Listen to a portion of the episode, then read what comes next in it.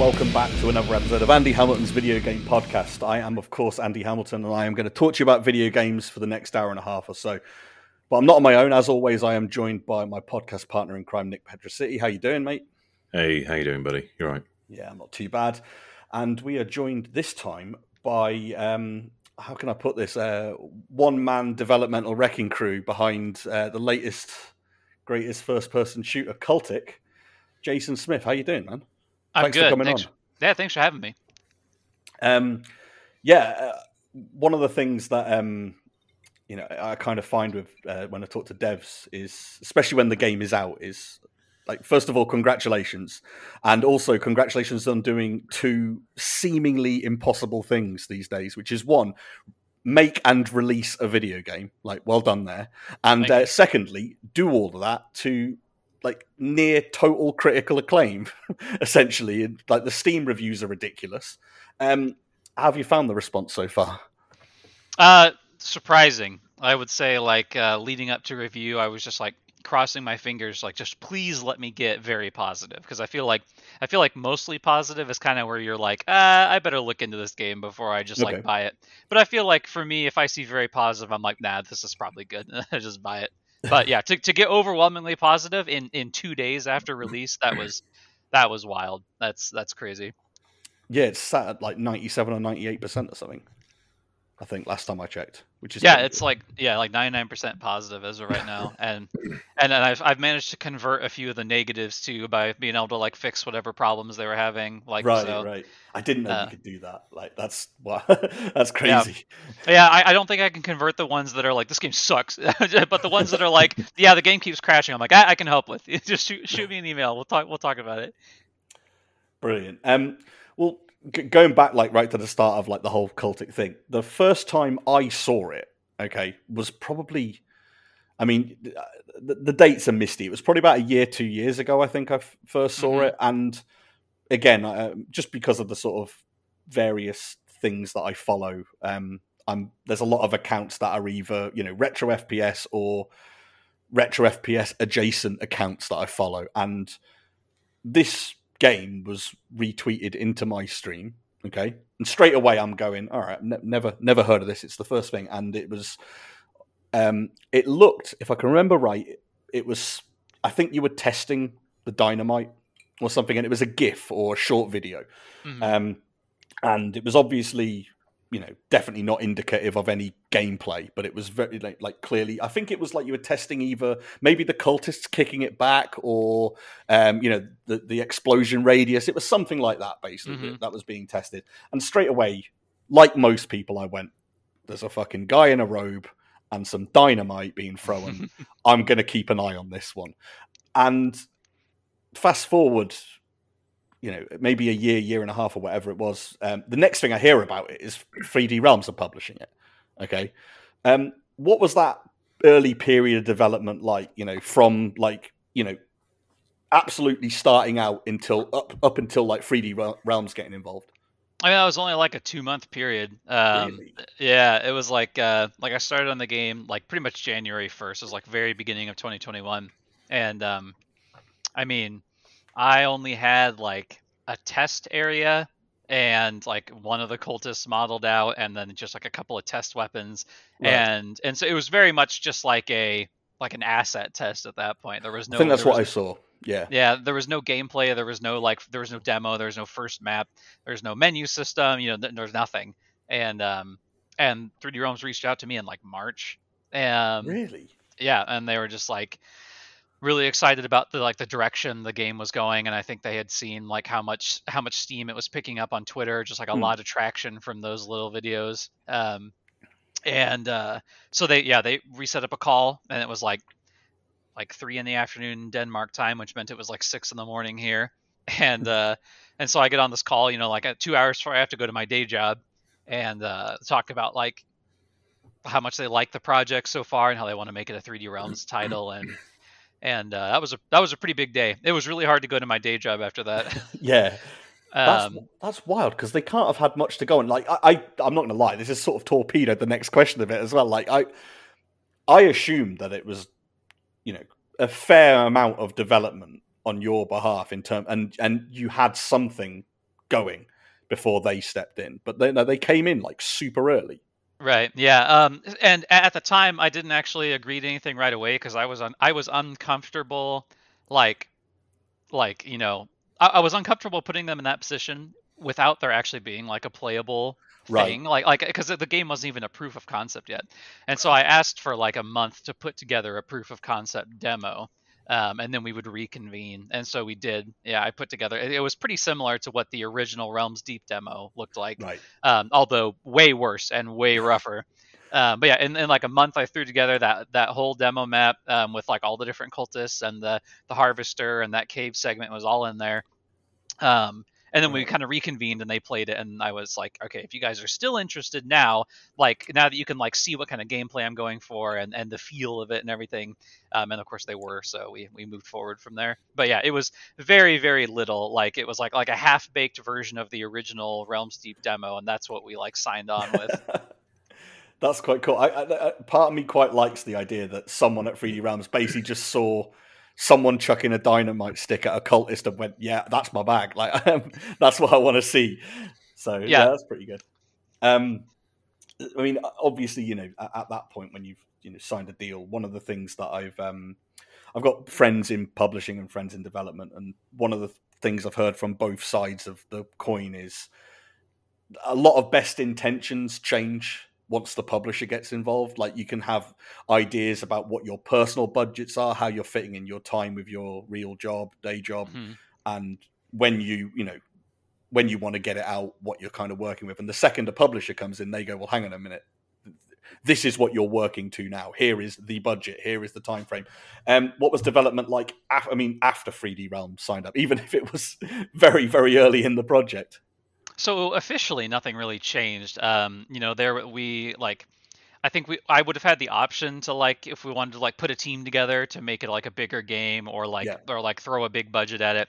Um, no, I was really still trying to feel the game out and like what I wanted it to be, and so I wasn't really comfortable going that direction. And so I was Mm. like, well, like I- I'm happy to I'm happy to work with you guys. You know, obviously like I'm a big fan of of the studio and and of your your previous titles and um and they you know they seem they seem really cool and um but I was like I really still want it to be a solo project and I I want to retain creative freedom on it cuz like I'm not this wasn't like a thing where I knew exactly what I wanted Cult to be, and I could I could have um, delegated that to somebody. Like I could have told somebody, Right. "Here's what I want this guy to look like, and here's how I want this gun to feel," because that was all stuff that I was trying to feel out myself. Um, Okay. So initially, it, nothing really changed aside from the fact that it was like we were going to publish this. Like, okay, cool. Um, and then I just kept working. Um, but when Realms Deep happened, that was probably the only deadline I got. Was they were um, they really wanted to be able to show it off at Realms Deep, um, Right. and so I was like, okay, we're we're going to take this demo I made for you, and we're going to polish it up, and and we're gonna and we'll show that. So I worked pretty much like worked eight to five at my regular job, and then worked like five to bedtime on the demo for for several months. Um, not not on like their demand, but just because like I was so hyped and Yeah, I wanted and I wanted to get it out there. Because you know I've wanted to be a game dev since I was like 13. This has been a very long time coming, and so it was like this is my chance. Like I, I'm gonna have to like put my nose to the grindstone a bit and really really dig into this. So Yeah. and then after the first Realms Deep demo, that that really got some good positive reception, and I think it was really clear that like like this project was gonna was gonna turn some heads. Um, and so we kind of worked on a way for me to leave my full time job and work on it full time, and that's when like the development cycle really shifted into full gear because then I was getting to work on it, you know, like 40 hours plus a week rather than like maybe 10 hours and then a little bit on the weekends. So Sure. Yeah. And they like fully helped with that. They kind of, I mean, I presumably they just went right. Here's a, you know, here's the here's the contract. We're going to do this. You no no longer have to do that. That's pretty cool. Yeah, um, I mean, it was without diving into specifics too much. Yeah, it was basically just it was kind of just like a, you know, th- like this game clearly has a lot of steam behind it. If we want it to be released in any kind of like reasonable time period, I have to work on it full time. And then we were just like, okay, like what do we what do we have to do to make that happen? And that's Hmm. and so it was it was a super easy super easy agreement to hammer out. Um, and yeah, and I put in my two weeks at my job, and I was like, Nice. it was great. It was uh, it was really something getting to finally do this thing full time that I've been dreaming about doing full time since you know, since I got out of college and was like, wow, most jobs kind of suck. I mean, like, I mean, you're you're right there, um, but um, like, correct, like, may, maybe this is me not doing my research, but had you developed anything before this? Nothing commercial. Um, I mean, I've been I've been doing game dev since I was like I said, 12 or 13. Of course, you know, back then it was just like Sprite games and in Game Maker. Yeah. You know, using stuff I I nabbed from Spriter's resource. Um, but then in like 2016 2015ish i finally decided to dive into 3d stuff because i'd never messed with it before. But i had Hmm. like zero experience in c sharp. I had zero experience with like modeling or texturing or rigging or, or animating. I had never touched blender or anything before so it was like this giant reset for me because i had gotten to the point where i was pretty comfortable with like pixel art and sprite work but all the games that i wanted to make were all 3d games. So that was like the big diving off point into that and about the only thing of note that I've made was uh, the Graveyard Shift 2, this like goofy little skeleton game that I made a couple or not a couple years ago, 2017. Um, that's about the only thing that I've made that ever had any kind of real like uh, uh, like exposure behind it. So everything else was just like proof of concepts or little projects that never went anywhere or just, you know, ideas that never got off the ground kind of stuff. So you never messed with like Quake or Doom modding or anything like that? Just no, no. or any kind of FPS or anything like that. Just straight in cultic, right? That'll Yeah. Uh, well, Cultic wasn't Cultic wasn't my first 3D game. I tried to start Cultic several times because I've had the idea for it for forever, but it's like every time I would jump in, I would find that the art style I just like wasn't there yet as a 3D artist, Right. and so I was I was making something that that I that I didn't like, and it's like if I'm gonna make my my like dream game, I want to be happy with you know with the art style and everything. So that um that like 3D model to sprite conversion that I was working on on the begin at the beginning of 2021 that picked up so much traction on Twitter. That was like the like Hmm. aha, like this is it. I think this is the art style. So and, and it was really easy to work with. So for a one man show, that was that was a really a really like just like yeah, this is it. Yeah, about being a one man show. So I, I finished the um, chapter one. Um, I actually played both demos as well, just as a slight aside, and like it was quite interesting to see that slight change between demo one and demo two. Obviously, there was a lot more polish, but also things like where you started and like the route Mhm. through the warehouse and stuff. And um, you know, again, this isn't really a question, but it's something that um, I don't think we see that a lot enough in games. Like recently, there was the big uh, Grand Theft Auto Six leak, and obviously, there's plenty of stuff there that is bad that got leaked. Uh-huh. But I never, nec- I don't always see seeing that stuff as a negative. As someone who's on the outside, you know, who kind of Mhm. likes to write about games and sort of find out more about it, is it was interesting to see that, you know, whether this is right or not. I, I can look at those first two demos and go, ah, right, no, you can see how he's grown as a map designer because you've changed this, the entry points because it makes more sense, and I think that's kind of interesting to see. But um, anyway, I finished I finished it um, a few days ago, and when the credits roll, like it it it makes no bones about it. It says, you know, you did all these things, like from you know visual design, music, like the, the works basically did it pretty much everything in there. And there's like a list of people who helped, but there's a, a lot of stuff attributed to yourself. Which part of that did you find the hardest? What was the most challenging? Um, uh, probably the level design, honestly, because like Cultic's the first game I've ever worked on that had like proper like um like start to finish map design. Uh, most of the stuff I've worked on in the past was either kind of like single scene arcadey type games or um, like procedurally generated stuff. So I was working on like small set pieces and then stitching them together with an algorithm kind of deal.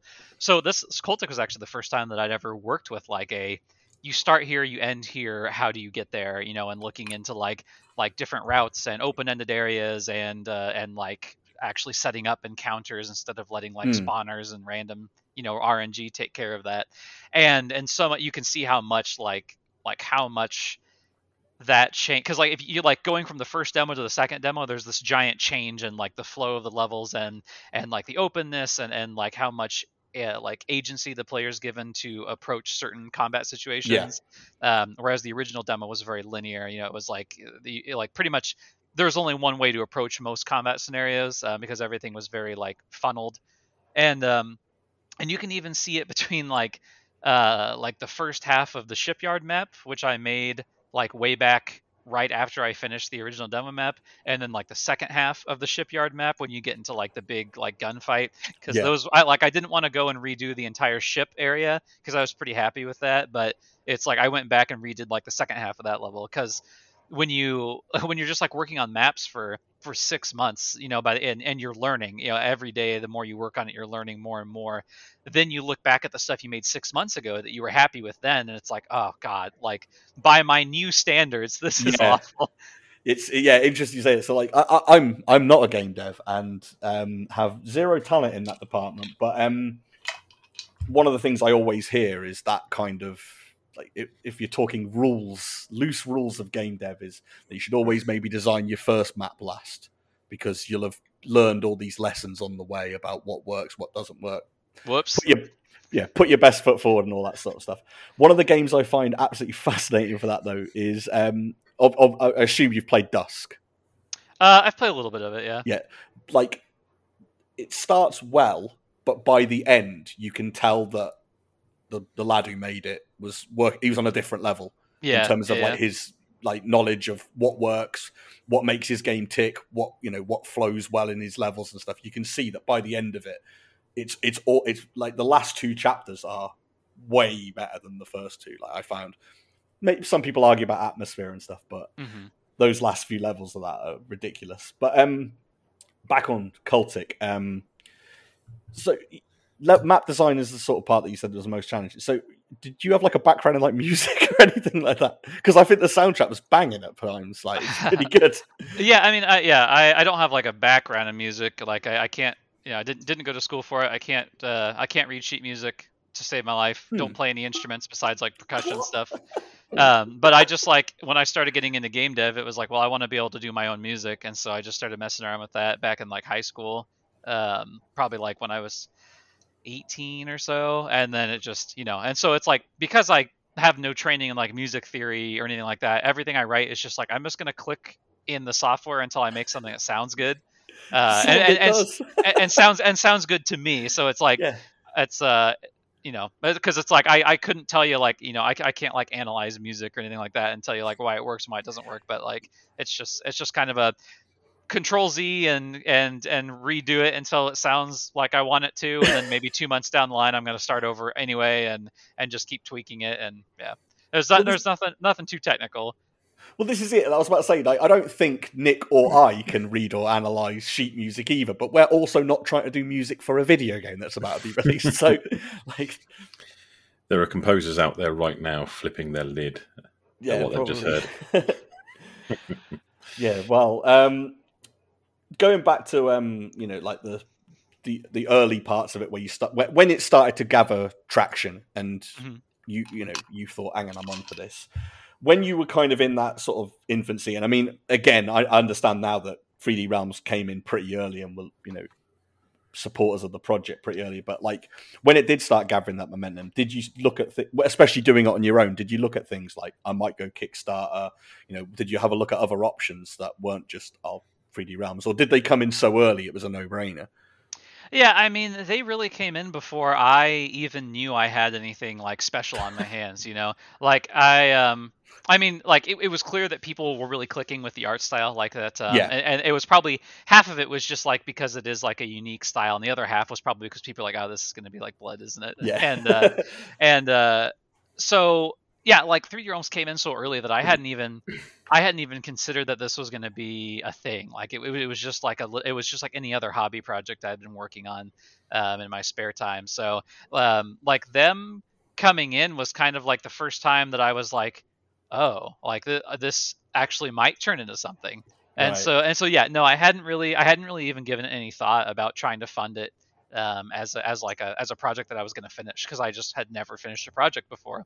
So so yeah, no, they, you- you're you're right. They were in they were kind of in there so early that they were kind of my first my first indicator that I was actually like onto something. Sure. so Yeah, when the Duke Nukem people come knocking, it's usually a sign that your first person shooter's going in the right direction. exactly, yeah. well, when the Duke Nukem 3D people come knocking, that we'll forget Yeah, yeah. about the um the next one. Um was it always set to be two parts?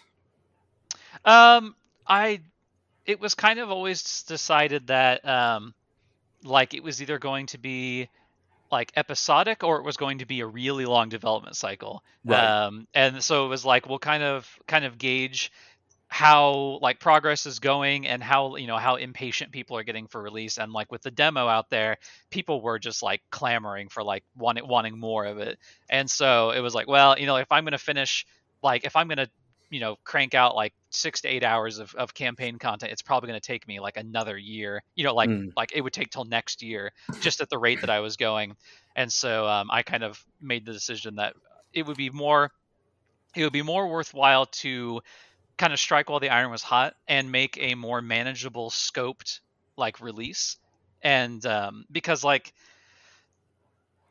working what i was really afraid of was putting like two years of effort into it and then finding out that i had screwed up big time on something like may- maybe maybe it was like the balance of the game or just like Yeah. something about and so it's like you spend all this time and then you release something that has some kind of major mistake that could have been fixed by getting it into the player's hands sooner you know and like um it's like uh i mean you look at like a game like like Elden Ring, which granted it's you know completely different genre, completely different scale, but you like all of these gigantic like balancing issues, right? That that made it through QA and things like completely broken like you know interactions between items and and stuff like that that like if I could you know if we could release an earlier part and you catch all of that and you use that feedback to then continue to guide the development of the next chapter, it, it made a lot more sense for me as like Right. as a as a solo developer because I kind of I'm kind of in like an echo chamber most of the time of like you know I'm working on the game so like I have my own ideas about what what's difficult and what's not difficult and for me like you know like the game is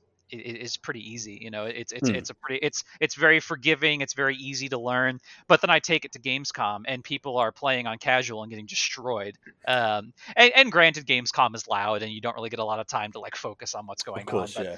but still it's like you know it's one of those things that clearly there's if i want this to be accessible then i'm going to need like as much feedback from players as i can get to kind of guide that so um, a lot of that stuff just kind of pulled me towards let's let's set a goal for like an amount of content that would that would actually be fun to play through and not you know not feel like another one hour demo kind of thing um, and so i was like 10 maps sounds good and i've kind of got it fleshed out for like the storyline of where i want each map to be and uh, and even that was scary because like when I play through it to test it, it only takes me like two hours to beat it, you know, because I just like run through each map, Right. and so it was like like two hours of content to is like that's that's not very much. But then QA was averaging closer to like three to five, and then um, and then like initial streamers and people who were playing it and reviewers were averaging like three to like seven. People who were really thorough were much closer to that like six hour mark, and so that was that was a big relief because that's you know that that's kind of closer to the target I was wanting anyway. yeah, I've just looked at mine. Four point nine was on mine, so Yeah, straight through. And I'll be fair, like it's it's interesting you say that because um yeah, I'm I'm not a for retro FPS. It's not my first rodeo, right? So Mhm. I'm I'm all right with it. But um, I did actually watch a stream of um, a friend of mine who was actually on the last podcast. Uh, my friend Mark, who was on there. Uh, he I watched him playing it because I recommended it to him, and Mhm. I mean he doesn't play retro FPS. Um, like his retro FPS is Doom, and Mhm. that's it. So he's got no frame of reference in regards to like any of you know the stuff that people talk about blood and um so when I'm trying to explain it to him I'm I'm basically having to like just actually talk about the mechanics rather than what it's what it's like. I've got no reference point. And I watched him playing it. Now I'm no I'm no keyboard and mouse evangelist, right? I'll play with whatever and have Mhm. played games with whatever. But I was watching him play it with a pad, and honestly, it was like watching. It was it was it was horrendous. But it wasn't because of the controls. He Mhm. just had no frame of reference as to what to expect with these kind of games, and it was very interesting to see that like we're both playing on the same difficulty, but it, it wasn't an um, it wasn't anything to do with the game's balance. It was to do with like uh, what to expect yeah. like what our expectations are. It was quite interesting. Um, I'll actually skip over the next question because the next one's slightly more relevant. Um, 99%, 98%, whatever it's at at the minute, overwhelmingly positive. That means that there's 2% of people out there who don't think it's overwhelmingly positive, right? And some of them are obviously just people screaming for no reason. We all know this. It's the internet. It is what it is. But have you seen any criticism so far that has made you go, yeah, all right, okay, I'll have a, I'll take that on board? Because I saw that you patched the um level map 6 Uh-huh. the bit Yeah, of the yeah. tank. Yeah, that was a. Uh, there were a couple of reviews um, that mentioned that pretty specifically, and and it was also a pretty big pain point for the community. And the, the thing that's tough about difficulty is the thing that's difficult about difficulty, if you will, is um, there's people on like the on like the Steam forums and the Cultic Discord who play the game on extreme and have absolutely no trouble. And and so mm. to them, you know, they're like, no, nothing needs like there's no no difficulty balancing is needed. The game is is fine. But then you got people who play it on casual and or on standard and and have a hard time. Um, and and that's you know that's not the intent the game is supposed the game is designed to be very fair the consistency of like the combat design a lot, a lot of that a lot of that's pulled so directly from resident evil 4 that i'm surprised i haven't gotten uh, sued yet um, I can't believe you just said that. We'll get onto that in a second. yeah, and, it's, and it's, it's just like, um, and, and so with like map six in particular, the issue wasn't so much that that it was like the boss fight was too hard. It was that there was no like mid fight checkpoint, and so that was that was my issue. That was yeah, it. And, and so people would get to uh, they would get to the point where the boss actually spawns because you kind of have to fight. I don't spoil it too much, but you have to you have to fight a bunch of enemies first, like a few waves of enemies, and then you have to fight an actual like boss enemy. Hmm. And the boss enemy switches things up so much that that's where people were dying at, yeah. and they were having to replay a part that they weren't having trouble with. And like, and that's not and, and the the reason I didn't include a checkpoint wasn't because like I wanted people to like get good and get through the segment. It's because like the, it was an extreme technical hurdle to be able to interrupt a scripted sequence of events with a save right. point and load back into the middle of it. Um, and so my hope was that it just wouldn't be necessary. Um, but but the but it turns out that people were getting really frustrated, and like frustration is not is not what you want. Like no. um, and, and, somebody somebody so what really kind of made it like click in my head was somebody compared it to like um like Dark Souls when you die to a boss and then you have to slog through 20 minutes of the dungeon just to try the boss again, and that's the reason that I stopped playing Dark Souls is because right. I hate that. That's it's it's a bad kind of difficulty in my opinion. Um, it's just it's it's an accessibility barrier and uh, and that I was like, yeah, I, that's not what I want at all. And so it, it was a no brainer. And there were some some of the some folks were unhappy about the checkpoint getting added, but these are folks who like had no problem with the boss. And so it's like this like this doesn't affect your playthrough. If you don't need it, then like the fact that it's there isn't going to affect you at all. Like yeah. you're, you're it's it's not a problem, but it was causing problems people like who just wouldn't finish the game because they couldn't get past this part.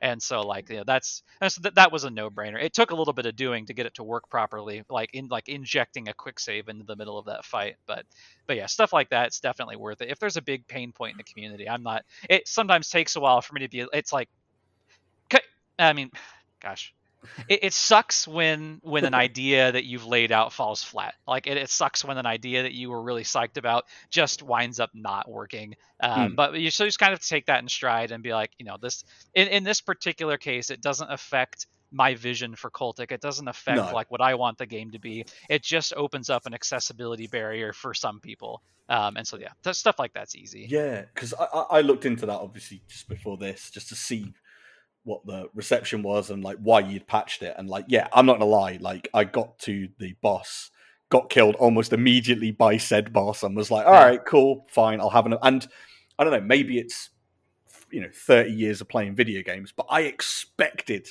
to start back at the cutscene of the boss coming in. Like that was right. so when I didn't, I was a bit like, I've got to do this again. Now I I kind of fall between worlds. but like um I'm not saying everyone should get good, but I have mm-hmm. seen with my own eyes that if the game's good enough, people will try. Like I've yeah. seen that, and um, yeah. But the the, the, big hurdle there was that like the boss that spawns once you figured out how to take care of it, it's an extremely fast fight. Yeah. And so and so the problem is like the and the reason that I originally like didn't really opt to put the quick save in is because like like starting there isn't like you're doing the second half of this boss fight. You're no. doing like you're, doing like the last ten percent of the boss fight. Yeah, that's um, exactly um, it. But some people didn't see it that way. Some people no. really seem to struggle with with that boss fight, and I just didn't expect that. Because for me, I know like I know where the weak point is. I know all of its cues, and so for me, it's not a problem. Yeah. Um, but you know, for some people, it was, and so it's just like, yeah, no, we'll just yeah. we'll just we'll just help you out. If There's also no way to know that it's like right. if you if you've never beaten it, then you don't know that's the last ten percent of the right, right. Like you, you could you could think that there's another there's a a whole level after that, you know. Right. So it's I, I, guess there's like a psychological barrier there as well, where you're like, hang on, I've got to do all this again. But yeah, yeah, I, I guess like um, I, I I beat it second go, so I, I beat it. By the way, just putting that on record, everyone. I beat it pre-patch, just letting putting that out there. Um, but um, my one of the f- weird things I saw with it is that people were complaining about the fact that enemies spawn during the bit with the boss, hmm and I was just like, like, but if if they don't, then you just sit there and shoot at Yeah. it because you've got Yeah. like you've got no reason to move around. And the whole point of these retro FPS games is they kind of kick you around and make you run about and stuff, and Yeah. you know test Yeah, your, and- test your aim. And like and and designing boss fights is is hard especially in a game like cultic where your player has a lot of movement options. Mm, pretty much if you're going to design a boss that's a single entity like just one thing and the player can move that quickly your only options are like to make the boss move equally as quickly or to make it a bullet hell. Like those Yeah. are like and, and without making it like a frustrating like slog through like just tons of like dodging and stuff it's it's tough because like the players the player's fast and the player's Yeah. like capable and so um for me the just like the decision to add in the cultist there is because like like the boss on that map isn't really that big of a threat. It's it's the fact that it's like you you've spent the first five maps learning how to deal with cultists. Like they they're they're the bread and butter of the game. By this point, you should be comfortable fighting them. So now you have the first point in the game where the enemies are kind of coming to you rather than you coming to them. So you Yeah. don't get the opportunity to like set everything up. You have to think on your feet more and actually use all the lessons you've learned about the arsenal, like all, all of the TNT quick shots and using the lever action to, to penetrate through shields and you know using like lanterns to take out crowds like you have to apply all of that knowledge and then on top of that you have like a larger threat that you also have to deal with and so it's like it's you're not because I, I didn't want the players to be like learning a brand new set of gameplay rules just to t- just to fight this one boss right Hmm. you know i'm not i don't i'm not going to take it to like you've spent the entire game you know being able to like uh like listen for enemy cues and then take cover from their gunfire and now suddenly you're fighting like a bullet hell boss that's like sending out rockets and fireballs and stuff and Yeah, it just it just didn't really and the, the final boss is kind of along those same lines so yeah. it's I d- tough you know, I didn't actually know that the bolt action rifle went through shields. Oh yeah that's I, great d- I had no idea. Do you know how I, I was running up to them and point blanking them with a shotgun? well that works too Yeah. that works too yeah lever That's I action will, dealing with them. lever action will punch through i think three targets so if you've got two shield guys stacked up you can actually take both of them out So that that's its that's its the one u- the main unique edge it has over the the sniper rifle is that it can penetrate through an additional target, which is really nice. Because I saw that as well. I saw some people sort of saying like, "Oh, it, it has that um, classic re- FPS trope that you get a gun that replaces a gun, No. which is No. something that most games these days are trying to like push away. Like eh, the whole arsenal has to be used. But I had no idea. Yeah, I no, feel really Cultic- stupid running across stages. Like I, I was like sliding everywhere to get right up in front of them to double barrel them. well, I mean, you can you can also just like quick toss a TNT bundle at them too. oh, of but- course, yeah, yeah. But yeah, no, like I spent a lot of time designing the arsenal for Cultic so that like there wasn't overlap because that's one of my one of my least favorite things in games is when I just stop using a weapon because it's not useful anymore. Like the most common offender is the starting pistol. You know, like Yeah. you, you you use it until you get gun number two and then you never touch it again. And I'm not a fan of that mainly because uh, I'm I'm a big I'm, I'm a big sucker for like a nice like old reliable starting pistol that's like really useful. Mm. Um, and so like that was just so it's like every single gun has its own um, its own use and its own like scenario, but the weapon upgrade system allows you to increase the crossover. So like if you don't want to have to use the sten ever then you can upgrade the pistol to you know to make it more of like a submachine gun or if you know if you don't want to have to mess with um, using the sniper rifle as much. You can you can just fully upgrade the lever action and use it all the time. But some people really like having the scope and the ability to ads and so for them it's a no-brainer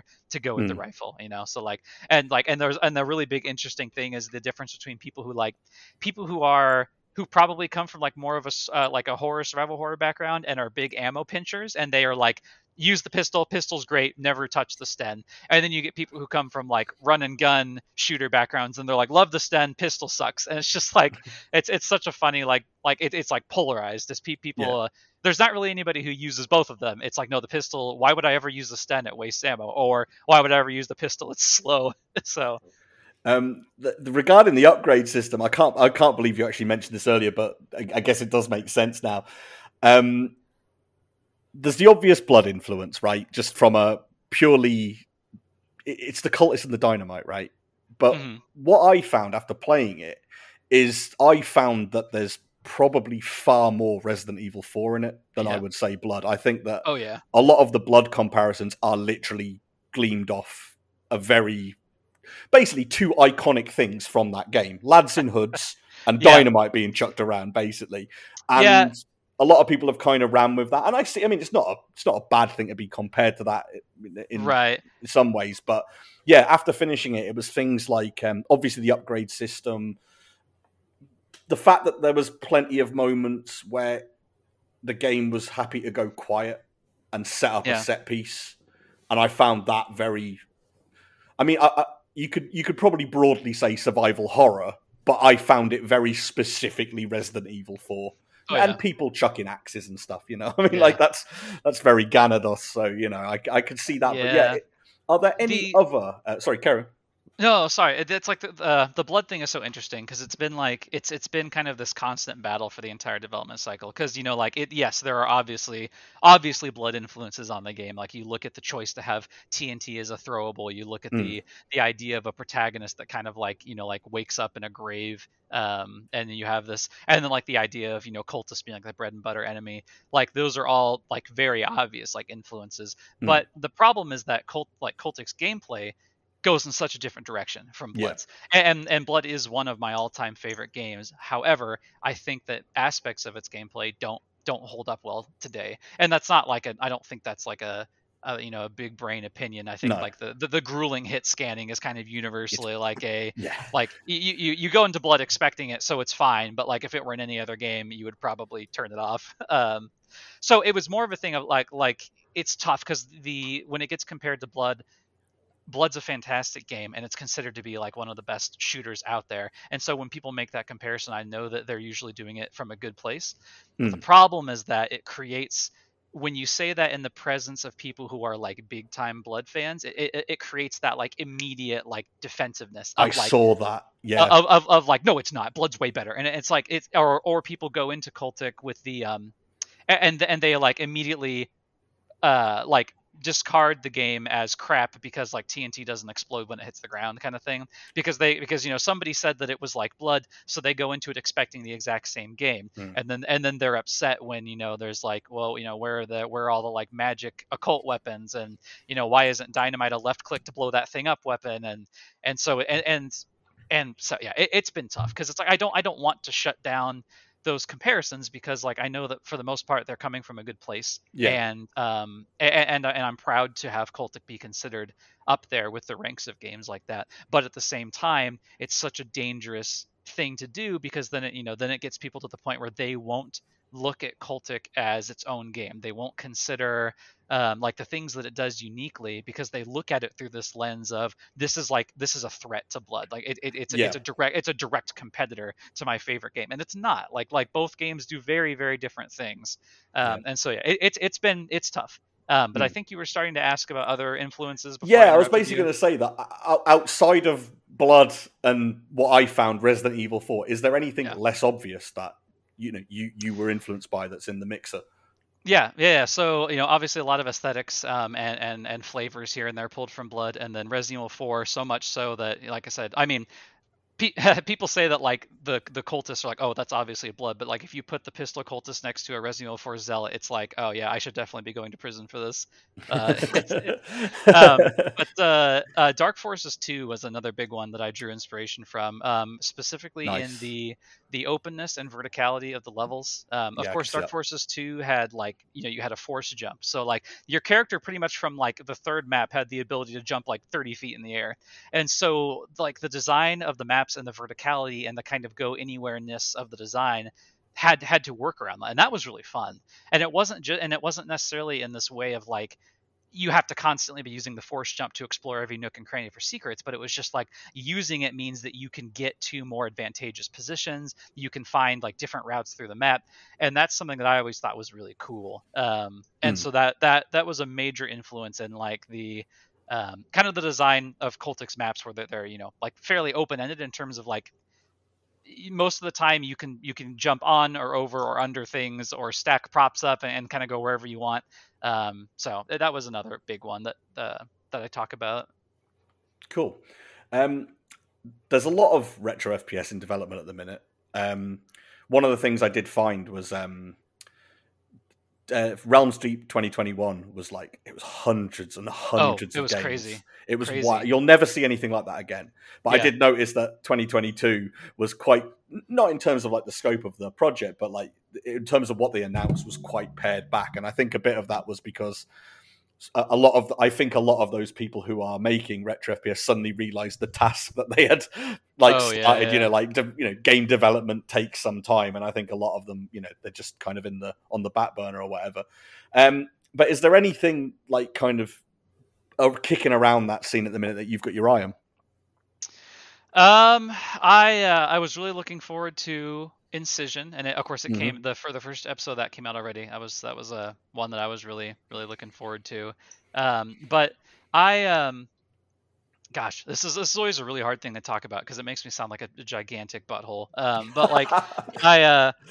I obviously like being part of the retro shooter sphere. I know a lot of developers, Mm. um, and I, t- I chat with a lot of them. And I've been avoiding like looking at and playing other retro shooters right now, uh, or at least during like development, sure. because it's it's so scary. Or for me, being like a super anxious person, it's like I it's so concerning. Like looking at this because it's like you look at these games and like I know the developers and I know how talented they are and I know that their games are going to be awesome and so I don't want to get into a game and then start doubting everything that I've been working on because Right, and yeah. like and, and like I made an exception with Incision because that dev's a super cool guy and I really wanted to try it out and like first thing in that game is like I don't know if either of you have played it yet but um you uh your your starting weapon's like this big chunky revolver and on the alt fire your your character starts like twirling it around and then at a certain moment in the animation it flashes and if you fire during that moment it does like a critical shot. Oh. and i did that and i was like i was like cultic sucks. I have to start over. Like this is this is this is everything. And uh and, and it's funny it's such a common thing. I um there's a there's like a, a top down survival horror world war one game called conscript yeah, I saw um, that. that the that, that. I've, got my eyes on. I know that one's not a retro shooter, but that's one of the Yeah. ones I've really got my eyes on. And uh, the developer and I have kind of like chatted back and forth on Twitter and like tweeted at each other, and and and we actually met up at Gamescom, and Oh. uh, and and he's a super cool guy, absolutely like one of the most wholesome people you'll meet.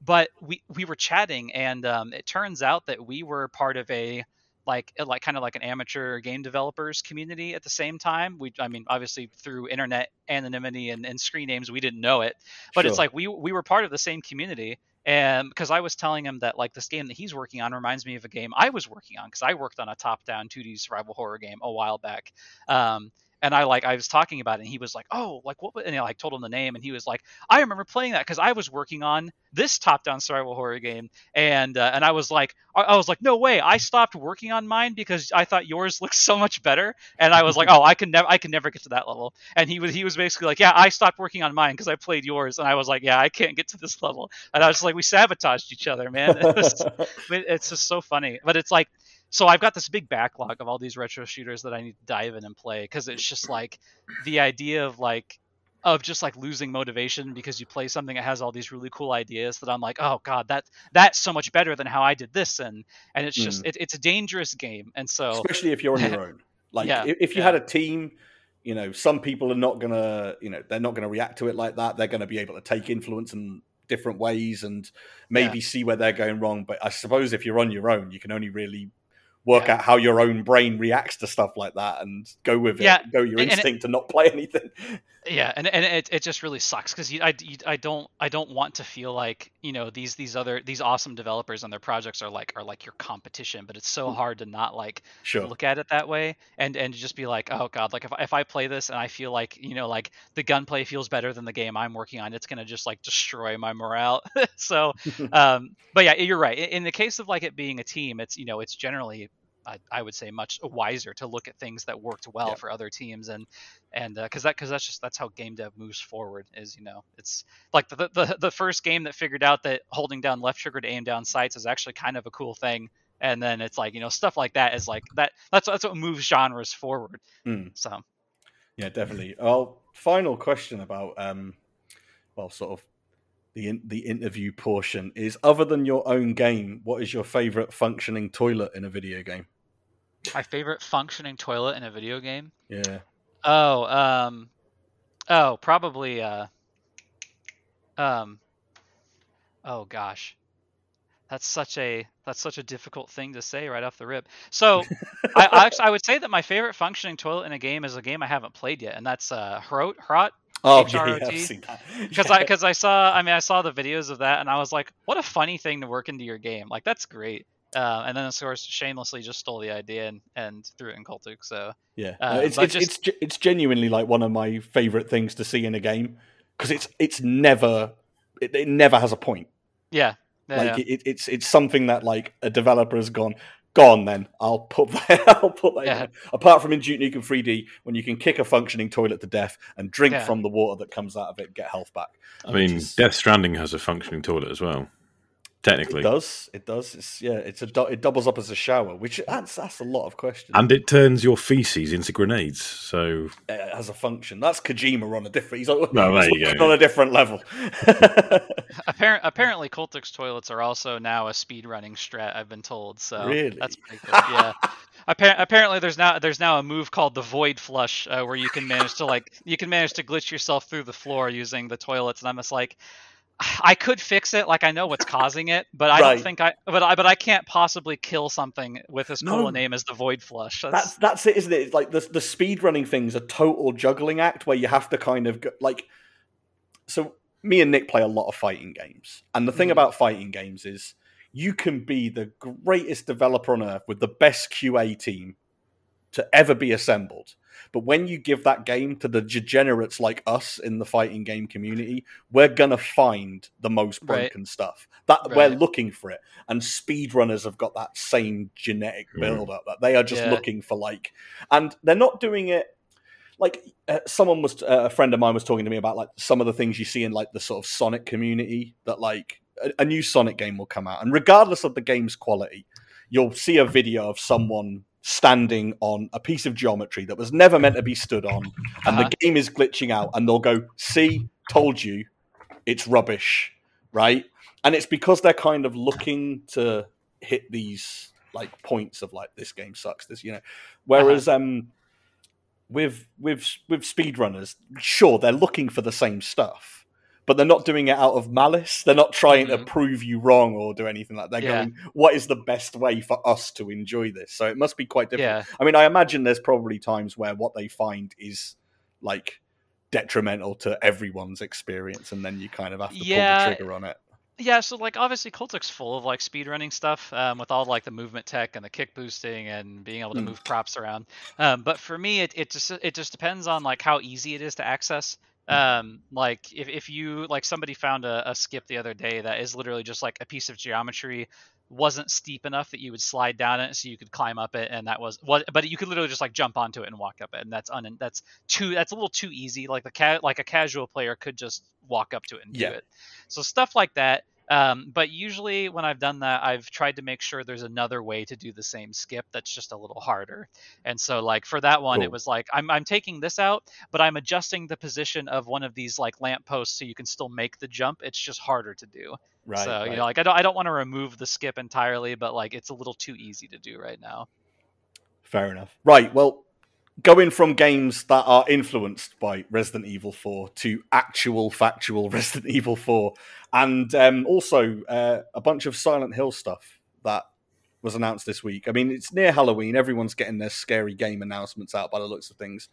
But in the last week, we have seen a Silent Hill broadcast by Konami announce a whole boatload of new Silent Hill stuff, and um, a Resident Evil um, broadcast, whatever it was called. Which, um, although it a lot of it was kind of taken up by some uh, Resident Evil Seven DLC bits, like they they showed off. They didn't announce. They showed off the Resident Evil Four remake. Um, and um, I think I think I mean I've got mixed opinions on both sides of it, but I think I think based on a little chat we had before the stream, we might have like a decent set of varied opinions on this. So let's start with Silent Hill Two because Mhm. Nick is Mr. Silent Hill Two. He's done his deep dives. He knows Oh, he knows excellent. the game inside and out. I'm a big fan of it. My AS level um, textual analysis piece was on the plot of Silent Hill 2 back in the early 2000s. so I've managed to do. I've done my time in the Silent Hill plot analysis mines, like a lot of people have done. And you know, I I love the game, and I, I really like how the um the first game sets up the universe, and then this from that point onwards, you could have hypothetically done a million Silent Hill twos, just self-contained, right. you know, plot heavy. The work, you know, you people end up in this horrible place because of mm-hmm. X, Y, and Z. But they didn't go down that road. They then did the um, the Prometheus option and tried to over-explain why it's like it. And my love for Silent Hill is basically the first game because of you know time I played it, nostalgia for it, and the second game because I think the story is genuinely a masterpiece. But after that, I'm kind of take it or leave it with them a little bit. I I actually like four more than three. It's a significantly worse game to play with some silly things in it, but I kind of like the vibe of it. But you just like that it has chocolate milk in it, pretty much. but um, but my my weird thing about this um, remake of two is I mean, we'll get on to the, the developers in a minute, but taking that aside completely and just looking at it, there was something a little. I mean, uh, again, I think this is my personal. There was something a little bit too clean cut about it. There was something a little bit like lifeless to it. I found I there's something really horrible about Silent Hill 2 that I can't put my finger on, and uh, I, you know, a, a portion of that is probably just it's on the PS2, but I don't know, seeing it in super brilliant ultra 4K visuals, it really detracted from like my you know what I what I enjoyed about those games. It didn't look horrible enough. That's that's the hard thing, isn't it? I mean, sometimes we get so lost in our nostalgia, we forget to enjoy things, even if they're going to be good. Now, I'm not necessarily saying I'm believing Silent Hill 2 is, remake is going to be good. Right. You know, I'm, I'm, reserving judgment. I'm sitting on the fence, so I don't want to get my hopes up. Um, but I'm not. Uh, I'm not against the possibility that I might like it, and I'm not against a new art direction. I'm even not against them adding new scenes or some kind of extra context to it all, um, as long as it's done well. Mm. Now, uh, that is a big question mark with that one. yeah. Now the the thing with with Silent Hill Two is it was it was that significant. I broke my own rules and I I I, I moved the series aside and did something different. I put out a discussion video uh, mm. asking basically the community to discuss it, and you know I, I put my own thoughts in there but I thought I, I, wanted to see what people were saying and just sit back and take it all in. And it's been fairly mixed. There's, I'd say at the minute, it's about 50 50 almost. There's half the, half, half of people are going, this looks really good. I really enjoyed Bloober Team's games. Uh, and then there's the other half going, Bloober Team is terrible. They've done, they don't understand mental health and all sorts of other things like that. And uh, uh I don't believe this remake will be any good. The first game was perfect so it's really hard when you see that that almost that even split to go. You know, I mean, I will take it for what it is when it comes out and I play it. If it's bad, I can still go back and play two. I am mm. happy with that. Now, obviously, we, there's comes into question the whole, you know, how do you play two these days? you know, yeah. if if that was if it was readily readily available, then absolutely fine. Yeah, but um, you know, obviously there are ways uh, using massive air quotes there, um, but you know, not everyone's going to have access to that, and I think that that's something that should be thought about mm-hmm. for sure. So, I don't know. it's, it, it's, it's a tough one. It's a tough one. I, am yeah. quietly optimistic, but and like yeah. on top of on top of the accessibility of like the actual game like the, the actual game itself like yeah. find like being able to play it without straight up pirating it i think that there's the so so yeah bringing it to a new a new generation a new console is going to be great. Um the there's also the accessibility part that like the gameplay of silent hill 2 is bad. It's it's not good. It, it, it is not held up in like in any regard and that comes from somebody who was just playing it two hours ago. Um it's just like it's oof oof man and so here's here's my thing. Like I, I'm not I'm not a big Silent Hill buff at all. I was I was a Resident Evil guy and I didn't get into Silent Hill till I was like in college. Um, but I really I like Silent Hill 2 um, for everything except for the gameplay, which is not good right. when it's a game. um, but like like like the the the audio design and and the art direction and the story and the ambience, like that's all great. Hmm. Um.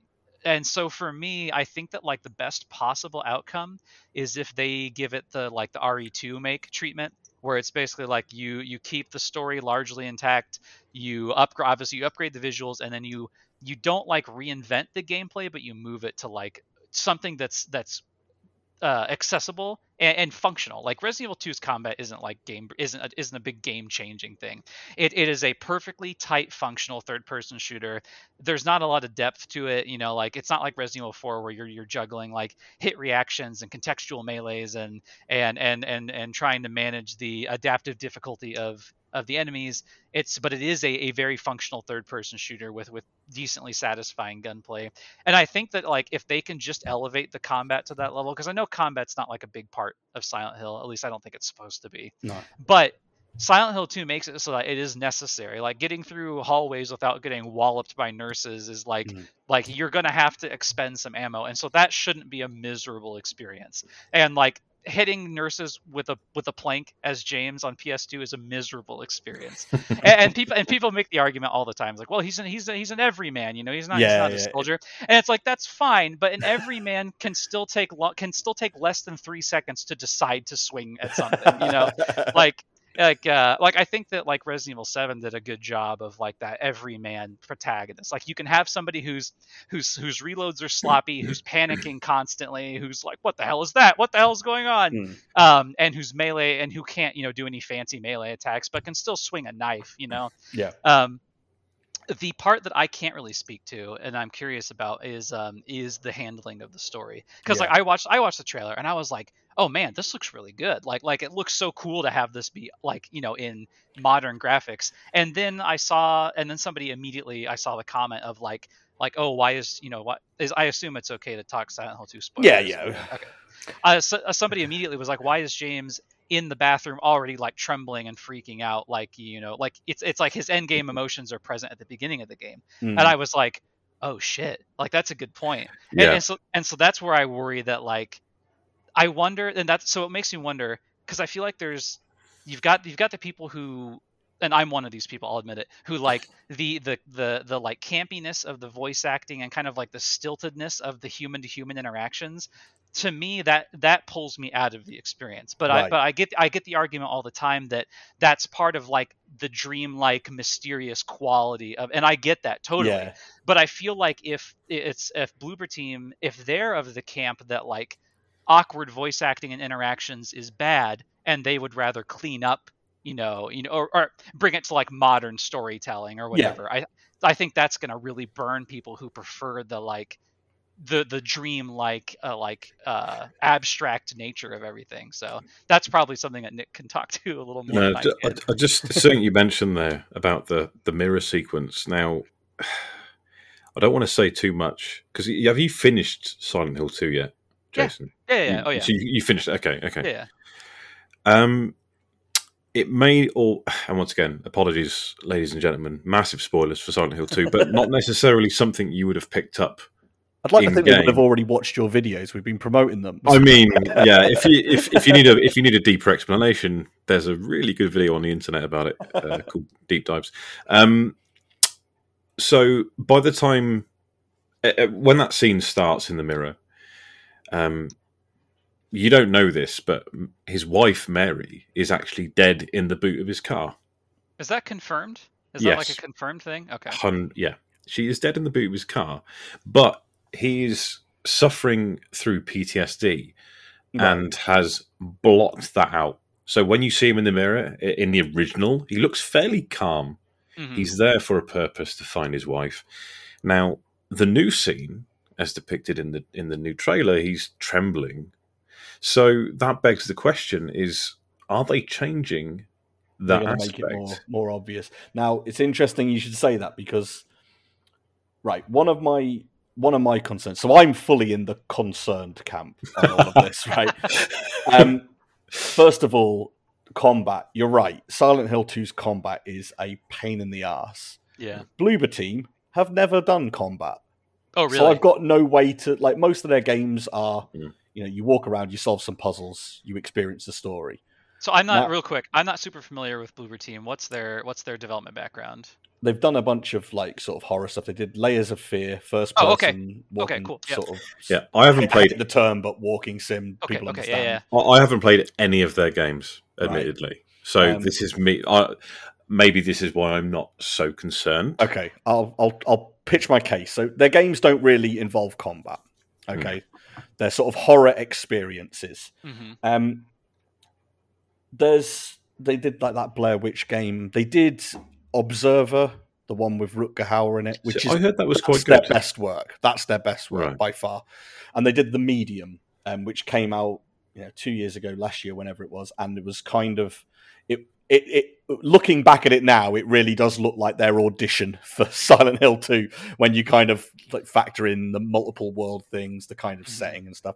But um, one of the issues I've had with all of their games, with the exception of Observer, is the plots haven't been great. Like the writing hasn't been amazing, and in the case of the medium, um, like I, I'm, I'm never, I've never been one of those people who thinks that a game shouldn't tackle certain subjects because at the end of the day, it's an art form hmm you know, and you should be able to put whatever you want into your games. But if you get it wrong, or it comes off crass, or you know, it comes off that you know you you know you were using it for like you know exploitative reasons to shock rather than really earning, putting some Right. graphic stuff in, then you know you're going to get ra- dragged over the coals for it, and that's what happens when you put out art. You know, it's going to go one with the other. Um, Blue um, Bloober team in the medium they try to tackle some mental health stuff and there's a there's much uh, much better videos on the internet explaining this than me but the general gist of the end of the medium is uh, people who were abused probably should just be killed it's the kind Uh-oh. of Wow. and yeah and it's a little bit it's there's obviously a little bit more subtlety to it than that but it's not a it's it's not a good grasping of what they were trying to get across and it's something that I've seen um, with some games. I mean, Silent Hill Two is a great example of a game that does it right, where um, it it tackles some really messed up stuff, but it does it in it kind of it, it you know it's regarded as one of the best horror stories in games. It's regarded some people call it the best. So they they did it. They they tackled some really serious stuff head on and got it right. I have seen Bloober Team tackle very serious subjects and get it wrong, and it comes off a mm-hmm. little, a little edgy, a little, you know, it it it doesn't work for me. Now, the argument against what I've just said here is, well, we don't have to worry about the story because it's already written. It's already So written, maybe yeah. all that they have to do is just make it look good, make sure they don't botch the combat, and stick Silent Hill 2's story into it, and you're away, right? We're laughing. this it's is all like going to be good. This is like an earlier Game of Thrones thing. It, it's already written, so like we don't you don't necessarily have Yeah. to worry about the writing talent of the team. Exactly. However, this whole thing that's come up this evening about the, you know, is his wife in the boot of the car thing. Right. If they are going to make that more explicit, I don't know why, but in my mind, that already sets me down the road of. I don't know. I I think some things are better off not explained. You Yeah. know what I mean? Like, and some, and I think something like that is a little bit too like if there's. I just see it being a Bloober game where at the end you can open the boot and she's in, and you know, I mean, I'm I'm extrapolating from nowhere, but I'm just going on mm. my previous experience with them, where their approach to horror has either been mishandling serious subjects or jump scares, and Yeah. that's all I've got to go is- on. It is also like a two second clip though. So like for all we know, it could be you know he could be trembling in the mirror and then and then like a wash of calm comes over him and then the You're game right, starts. yeah. And then if they if they decide to um like kind of like if they decide to say definitively canonically in the story in the game she was dead in the boot of, in the trunk of the car all along then it's like oh that's why he was trembling at the beginning you know it's like it, it kind of still works and so you have to Mhm. wonder like how much of this is going to be one of those things where it comes out and people who aren't Silent Hill 2 aficionados are going to be like, oh my god, this is the best game that ever Yeah. came out. And then people who are like bigger fans of the original are going to have like big, and I'm sure, God, there's got to be other games that have done that that have followed like the exact same path where like there was a remake and fans of the original hated it. And Oh yeah, yeah, almost all remakes ever in Yeah. the history of time. Like, Um, um, I think like the, even like the Shadow of the Colossus one, which is literally just a visual remake. Like it has the same, you know, Mm. to the best of my knowledge, had the same mechanics. But even then, people looked at both those games and went, "Oh, I prefer the PS2 one." So Mhm. the one, the one saving grace, possibly, hopefully, fingers crossed, is the inclusion of um, Masahiro Ito and Akira Yamaoka. Uh, you know, the two legends. They're coming Yeah. back and they're involved in the project now. Masahiro Ito always, always is active and talking on Twitter, especially about Silent Hill. And you know, you ask him a question about the series, he confirms it. He's like the man to go to, almost. And you know, so uh, you've got everything from him. You've got now. I don't think they have to do the same music necessarily. Like the track is great. Um, it sounds slightly different on the Yeah. trailer. Well, they, they it's the thing, yeah. They could just be remixing it, which I'd probably be fine with. But you know, it, even having him involved, he's a legend. It's you know, it's a Yeah. plus point towards this development. Um, so there's hope, but also in the same breath, we did hear that they are going to be changing things up and adding some new stuff, even new characters, um, which is worrying. But the thing is, though, it's, Hmm. it's, it's it, it might not be. This is again. it might not be, I'm, yeah. I'm shooting my own arguments down here, but like you know, Yeah. they might get it right this time. But Hmm. I can only go on what I've seen of them historically, and I find most of their stuff just like real bottom rung, like Yeah. horror, modern horror stuff. They've done nothing that's made me go, "Oh, that's kind of interesting." Outside of Observer, where they they let's put it this way, they did they got it right once. So make, make, let's let's hope let's hope. Yeah. Mm. It's. I mean, there's to say that was it was a long transmit the Silent Hill transmission. There Mm. was a lot to. It's weird actually seeing Konami go so full bore with Silent Hill, considering the length of quiet we've had with that series. Mm. Silent Hill F looks awesome. I'm super excited Mm. for for a uh, for a, a for Silent Hill. Uh, you know, as a franchise made by a Japanese company to go the J horror route because J Mm. horror is like J horror is the flavor of horror that just that gets under my skin like big time. Yeah. Um, and so like seeing them, I I mean, because it's like it's like Fatal Frame, right? You're like you're taking your horror setting like straight into like into like you know Japanese folklore and setting. I think it's gonna be awesome. It looks great. Yeah. I don't know much about the writer behind it, but someone uh, I know was was was wax lyrical about him, Yeah.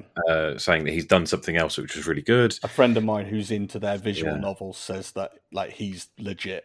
Like he's the Yeah. horror guy right now. He's that's Nice. a great that's a great signing, so to speak, to get him on board. Yeah. So uh, and and to say the the tra- the trailer was you know obviously it's just a, a you know Yeah, a it's, CGI trailer, yeah. but Mhm. it, it's very the time. unnerving and you know uncomfortable. It makes you feel uncomfortable, right? Watching it, Yeah. you're just like, Yeah. Ugh. I, I, I Yeah. me personally, I, I don't like flowers sprouting out of people. Yeah. That's a one my one weird thing. Yeah. I mean, I don't like flowers sprouting out of people. Like, that's, that's a fairly common thing to be terrified of. But I see what you mean. You mean that? Um, that was it tryptophobia? Yeah, or yeah, something? yeah, yeah, yeah, yeah, yeah, yeah. have, you, yeah. have you ever seen the film called The Fountain? I have. That's the one with Hugh Jackman. It's one of the worst boat. films I've ever Yeah, seen, It was but- wild. He turns into a tree at the end of it, and that made me really uncomfortable. um, but So yeah. it's like it's like uh so for you then like um like the like the university basement in Last of Us where it's just like a, like a fungus hallway with like people with like shit growing out of them. See, That I stuff that that stuff I can't. Ugh, gross, nasty. What about the Deku tree at the start of Ocarina of Time? Oh, no, that's fine. I, I, I think I think I think the visual medium really takes down the uh, really takes down and, and the mustache really just Yeah, know, yeah. It's kind of, it just pulls you out of it. um, Townfall looks like it could be Yeah, interesting. that looks real. That looks so. I can probably say this now because it's been confirmed. So, about a year ago, I, I I I protect my sources, but I heard a year ago that there was three Silent Hill projects in the pipeline. One of them was the Silent Hill Two remake, the worst kept secret in fucking world. But I also was told that there was a short form, you know, sort of horror experience by, and it, I, I was told no code. So again, that was no surprise to me. But Silent Hill F was super interesting to me because I was not, I, I did not know anything about its presentation or anything like that. I was just straight up told, oh, and there's a mainline Silent Hill game called Silent Hill 5 in the pipeline. So when that wasn't shown, but I saw Silent Hill F, I thought, ah, I see where my sources got his information wrong there. That's that's where he's misread that. Unless it is. That's So the Ta- Townfall was the um that was the one that started off with like like the little pocket TV Yeah. radio.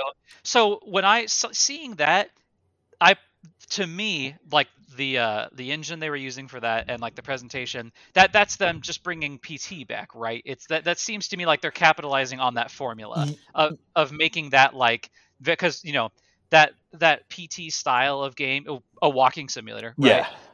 really kind of exploded after that. And so I like when I saw that presentation, especially like the format of like the news pot, you know, it's the same thing from the radio uh, news broadcast and PT.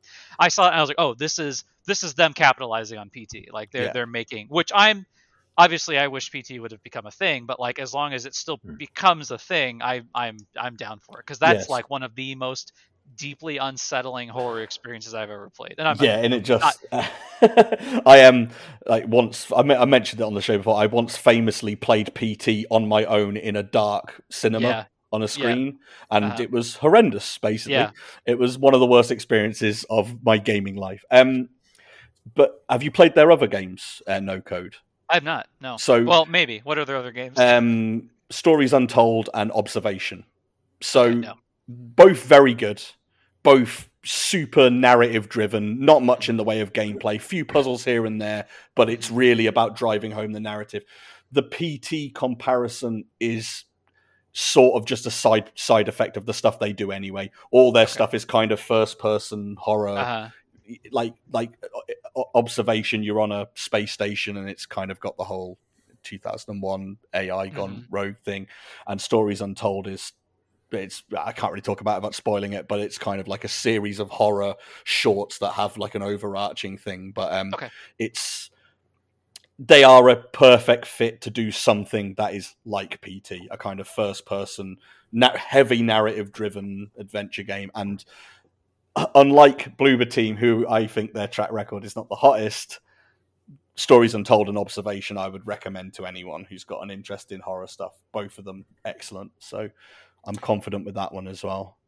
Then And on then top of that, A movie well, there's a movie and which Silent is Hill Ascension, which see th- Mm. this is the problem is like I have this thing with Silent Hill where um I think the movie did more damage than it was worth. I actually don't mind the first movie. no, I thought it was great. but it but Yeah. it but I, I was working in like you know retail at the time and when that came out on dvd it sold like gangbusters and it did really well and it instantly you can tell that it made it turned some marketing man's heads and went we've got to make it like that moving Yeah. forward that um ascension looks a lot like that sort of side of Silent Hill, the kind of way more traditional horror rather than the kind of psychological stuff.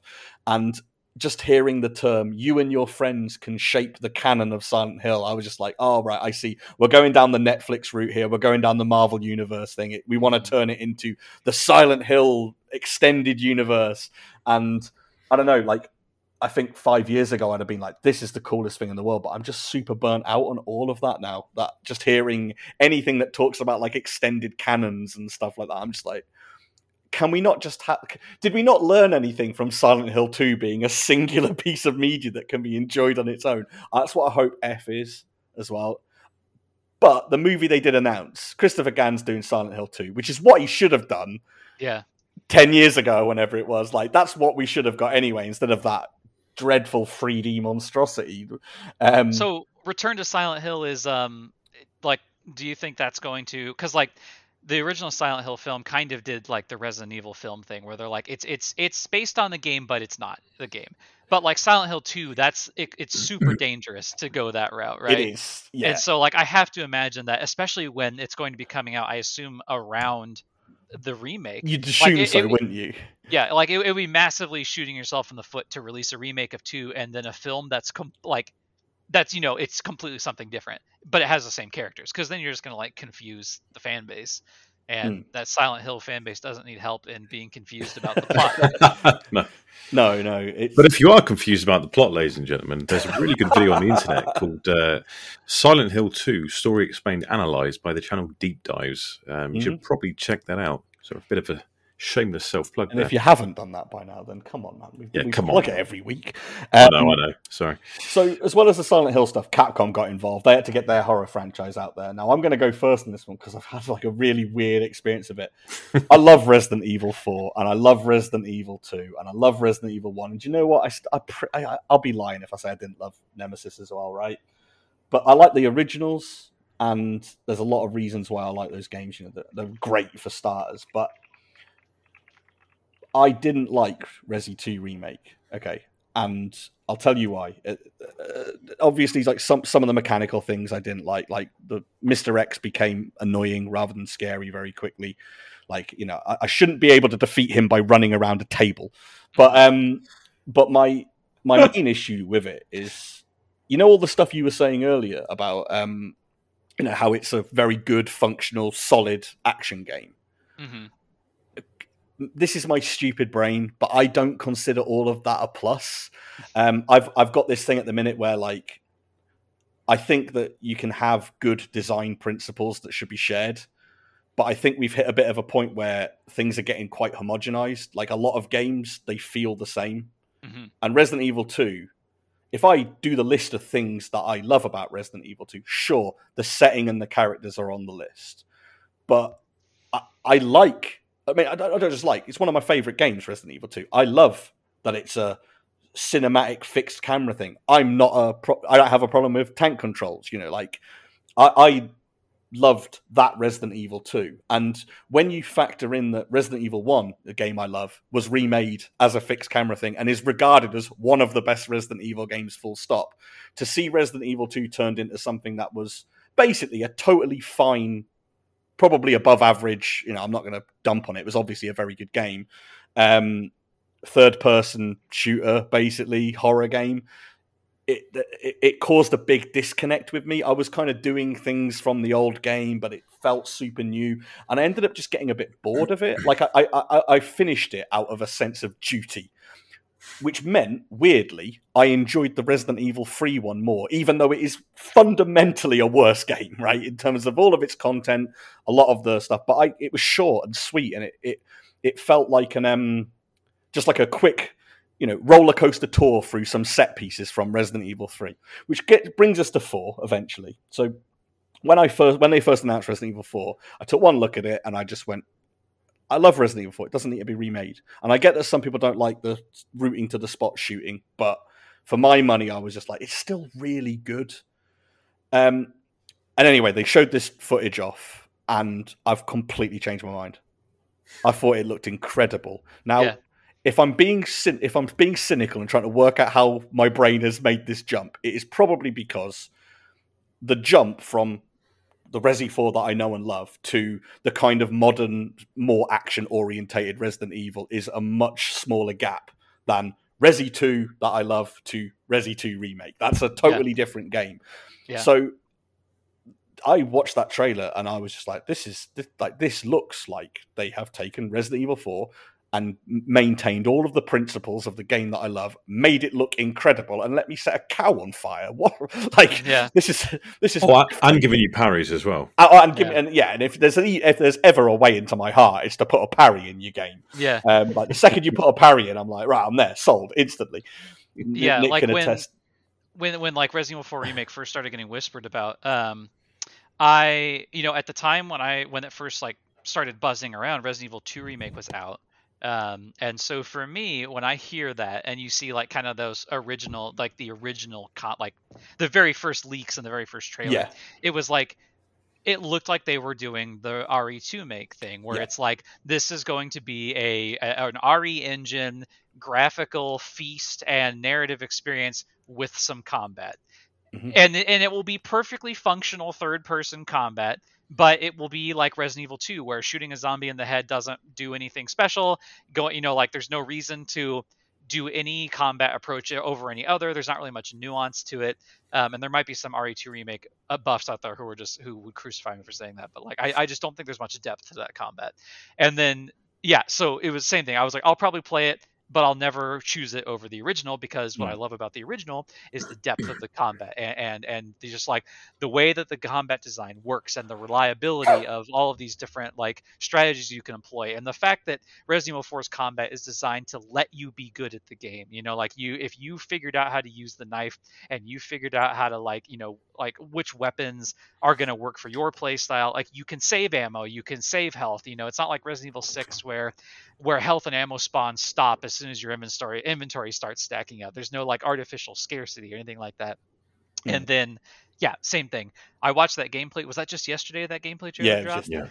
that it just completely removed all doubts from my mind. I was like, I saw, I was, I, I was watching it live with you know a friend of mine, and we're both big Resident Evil 4 fans, and I was like, all I'm waiting for is contextual melee. That's all I want to see.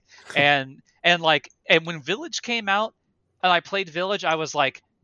I started to feel a little better because I was like, okay, Capcom still clearly knows how to do the Resident Evil 4 formula. It wasn't quite there, but like Mm. they you know like the fact that blocking became such a big part of the combat and the fact that like you did have some of that melee stuff like a contextual melee i was like okay they like they're not moving away from it completely and then Yeah. yeah. seeing that thing yesterday like seeing the fact that there's going to be like parrying and that you can you know oh god that that was so cool um, my main concern now is what what role the knife serves in the game because i'm sure you could see from the from the upgrade screen and from the combat that there's durability on the knife Yeah. um, and that when they were showing off the attaché inventory, the knife was an item.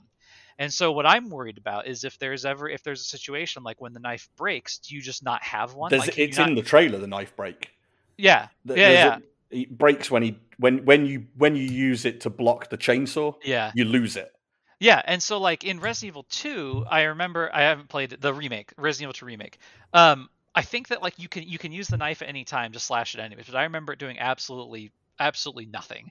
But I don't remember it draining the durability of the knife either to just use it like slashing at enemies. But if but if the knife was broken, then you couldn't use it at all. So it was Hmm. like if it was like using it to escape zombie grapples and using it for like stealth kills majorly drain the durability, but you could still use it as a weak weapon at any time, and it didn't. So my thing is like Resident Evil 4, I play it uh, knife all the time. Like I basically like never use my gun until I get almost like to Del Lago. You know, it's just like you can just knife your way through everything. Um, and so if that's not going to be an option, that would suck. I really like using the Hmm. knife to set up contextual melees to save ammo. Like that's the whole point. Um, and so that that's my main concern. Is I'm wondering. You've got to have a knife. yeah. How are you it- going to do the Krauser fight? well, I- exactly. I, I, I can see it being a common pickup at least. Yeah, or you can craft it. I'll probably craft it. Yeah. on it, Yeah. But Yeah. so I, I'm wondering. So I'm wondering if it's going to be a thing where like, um, like Leon always has a knife on him, but you have to have that knife item in your inventory, and maybe they're two separate things, or I don't know, or maybe it's a thing where like Leon always has a handgun and handgun ammo in cutscenes, even if you know, even if you don't have one Sure. at that time in the gameplay. I see some people getting upset because the Ada voice actress has been replaced. That voice actor, I don't mind when act, like actors and actresses get replaced. Like it's a job, things happen. I mean, But- that's been a big thing this week, hasn't it? Anyway, but, Yeah. you know, that's, Yeah, It's, but um, the but merchant's her, different her as her well. voice actress just sounded weird. Like it's it sounded like a, a placeholder voice. Like they recorded Right. it just to get the trailer out. And that I that it because might it, be like yeah, yeah, yeah, it just it immediately stood out uh, over against all Mm. the other voices. Hers, it literally sounded like they brought in like their social media gal and they handed her the script and they were like, just read this real quick. You know, she's like, uh, long time no see, Leon, and it's like perfect. Put it put it in the show. yeah, I had a weird one when they when um they showed the merchant. Uh, It was one of those things where I just I kind of went, ah, I guess it's nearly there. like The- it's the- the enough. s- The spirit is there. yeah, yeah, the yeah, exactly. is there. it's And- because. Oh, sorry, go on. No, no, go ahead. I was going to say it's because we spent the last fifteen years perfecting the impression Exactly, of exactly. the Yeah. merchant. He's Yeah, one of ours, um, mate. I'm from East. I'm in East London. Like you know, he's, Yeah. we've claimed him as our own. No, it looks it looks phenomenal. Like the see, seeing like the Ganados like in in this like uh, like super like photogrammetry realism Mhm. was is so cool. Seeing like the, like the like snap neck guy going after Leon was was dope. And and being able to use the knife to escape is is going to be it's going to open up a lot more um a lot more strategies in combat, especially because you can upgrade the knife now. Like that's gonna be awesome. I yeah, it's can't gonna wait. be good. I I'm li- really I, excited for it. I really, I really like that. Um, again, those early trailers, again, based on the vibe of the Resi 2 remake, where they kind of, again, they kind of went down that super serious cinematic. Every film kind of Uh-huh. looks the same these days. Look, and the early Resident Evil 4 trailers made it look like that again, kind Yes, of modern yep. horror stuff. Yep. And then the second I see him, like you know, doing roundhouse kicks and setting a cow on fire and just Yeah, like, yeah, yeah. all of the ludicrous stuff that Resident Evil 4 should have is still there. Yeah. And then there's like an extended trailer now where you get to see I've forgotten his name, the little lad. You know, the only Sal- thing that Not Yeah, he- Salazar. Is he doesn't have his he doesn't have his little tricorn hat though, which is a little disappointing, but I Hmm. can live with it. I could like if if that if that's the sacrifice needed for everything else to be good, then goodbye tricorn hat. Yeah. Rest in peace. But oh um, god, and and like I, I didn't think. Oh man, the new the new Doctor Salvador is so unnerving. Like Mm. seeing his like seeing his like nasty ass eyeballs behind that that burlap sack. That's oh Yeah. god, See, this- so thi- creepy. this is it. it. Is like th- that new style of Resident Evil where it's like so I guess, I guess it's it's not really post that anymore because it was so long ago. But it's like that post Saw modern horror where everything like you know that film came out and suddenly everyone went, oh, you can put real horrible violence in a film and not get it banned. Like the the world has changed. That's that's one thing that I'm the one thing I'm still really really reserved about is if it's going to have the censored violence that like all of the recent titles have had. Um, because like Resident Evil 4 was I think the last game to show stuff like your character getting chopped in half and and your character Yeah. getting decapitated. Well, And- and I- decapitation is a Japanese thing, isn't it? Oh, right, right, yeah, yeah, and I know a lot of it's because of censorship, but like, I mean, because like Resident Evil 4 had region-specific versions where you couldn't get Yes. decapitated, Did, yeah. but like Resident Evil 5 and 6 and all the other ones, they just it was just gone entirely. And I'm a, I'm a huge fan, of, which of course you makes me sound like a psychopath, but like I'm a big fan of like like when if I if I screw up and I get destroyed in a horror game, I want like that's Yeah. why I like like Dead Space so much, like the absolutely Mm. disgusting ways that and that uh, that Isaac Clarke can get destroyed and that's why like Callisto Protocol has has me so hyped because it's going to Mm. be the same kind of thing. But it's just like in you know in, in Resident Evil Five when you get when the chainsaw guy corners you and just like plows a chainsaw into your neck and then you just fall over dead and that's it. It's just like man that that's it's just disappointing. And so I'll- I'm really interested to see if they bring that back because I don't think Village or well, because Village in Seven was from a first-person perspective, but pretty much all of all of the character deaths are just like you just play the same Ethan Winters death sound and you fall over backwards. Yeah, right? but they do have they do have like they're not afraid to show the horrible stuff. It's maybe Right, just like right. because like that part in se- I mean, I love Resident Evil Seven. I it's right Same. up there with my some of my favorites of the series. But like mm. the part a fan in of Seven, Village, right? I'm not I'm not a massive fan of Village because of the reasons just said a minute ago. Is it's kind of a bit more of an actiony Resident Evil, but it's not mm. quite. But is, there. isn't it funny how they're adding the third person mode next week Yeah, in Gold? I'm And it, probably going to give that a go as well. this is the thing. It's kind of like almost like realigning their entire franchise in this. This is why, like you know, two and Yeah. three got remade in the same vein as four, and now you're getting Village being given a third person mode in the same vein as four. It's it's all coming together. Well, the- I mean, I think the reason why I like Seven so much as well is not only because it's a very good game, but um, Mm. the first time I played it, I played it through in VR. Oh yeah. and I do, I, gen- I genuinely think I gave myself a little bit of PTSD from doing it. But um, it was it was an amazing experience. Still to this day, probably one of the best VR experiences I've had, regardless of how interactive it was. It was just being in Resident Evil was Yeah.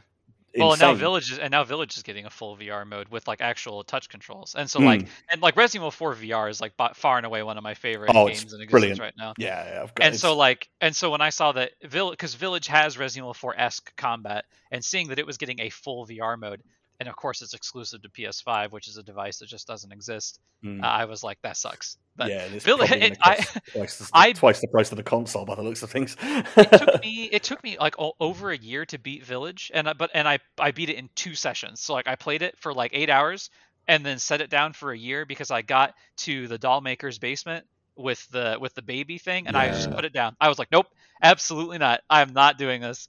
And then like a, I, like a year later, like one of my friends was talking about, he's like, it's it's a really short segment. He's like, just go like go watch it on YouTube, see how short of a segment it is. And then I and I still had like for I just like that set piece. Just I, I was like, uh, uh absolutely not. that was actually that was my favorite bit of the game because it, it did make me go, oh no, they they've still got it in them. yeah, But yeah. um, but what what what I meant about the gore stuff is that like when I was playing seven, the first time uh, you get to the garage and the cop bangs on the door, Uh huh. and the the uh, Jack yeah. Baker gives him the spade, and it kind of it doesn't um it Yeah, doesn't like, cut his head off. it. It kind of bisects him at the sort Yeah. of eyeballs. Like apparently that's like not in the Japanese release Yeah, as well. That's for, true. tho- for those That's true. reasons. And there's a lot of like there's a lot of limb stuff in, Yeah. in Village. Like Poor Ethan Winter's poor man. hands kind of get yeah. it. So I'm I'm cautiously optimistic, but I guess what I mean is when you put in that sort of super realistic gore, there is sometimes a seriousness that comes with it. And I Yeah. definitely found that in the Resi 2 remake. Like the famous shot in Resi 2 remake where you move the cop's head and it's kind of all half Yeah. removed. And That's a very, it's quite a serious game until you get into the Bat 9 where they literally can't hide the fact that they're going to get silly because there's the laboratory and stuff like that. But Yeah. to see Resident Evil 4's trailer go from like, oh, I see what they're doing here, they're taking it down that more serious reboot route, and then just instantly seeing that trailer go, no, this is Resident Evil 4, and it, not, Yeah, not just in yeah, terms of mechanics and stuff, but like there's a there's an uh, an an, um, an implaceable vibe to Resident Evil 4 that you only get if you played it and enjoyed it. There are people Yeah. out there who've probably never played it who see maybe the cow sequence that in that in that new trailer and go, "What? That's silly. That's that's Yeah. not." Whereas I see that and just go, "Oh, it's Resident Evil 4. That's Resident Evil 4 is Yeah. a ludicrous game." I, I, thing- I also sorry, go on.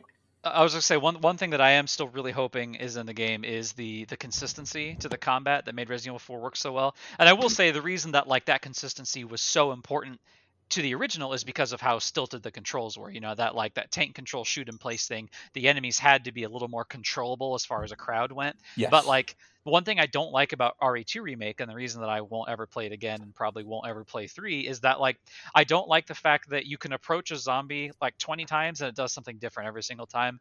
Like it, like there there should be a little more consistency to the gameplay than that. It felt Mm. like every time I shot a zombie in the head, something different happened. Like sometimes it died, sometimes it staggered, sometimes it didn't die and didn't stagger. Sometimes it just ignored the fact that I shot it and like ran straight towards me. And like I want to be able to plan how I play a game around Yeah. things like that. And if there's no consistency to the combat, then it just becomes like left click till it dies because there's apparently no strategy outside of that.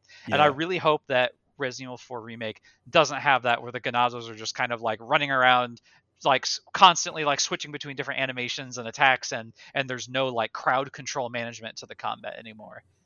Yeah, like I suck. think you actually share a fairly similar stance to me there. I think that like, I, and I, I have it's with stealth games as well. A lot of it. I'm not a big stealth game guy, hmm and when I play a stealth game where the AI is really good, um, or I don't feel necessarily empowered by the stealth, I, I can't stand it. I turn it off.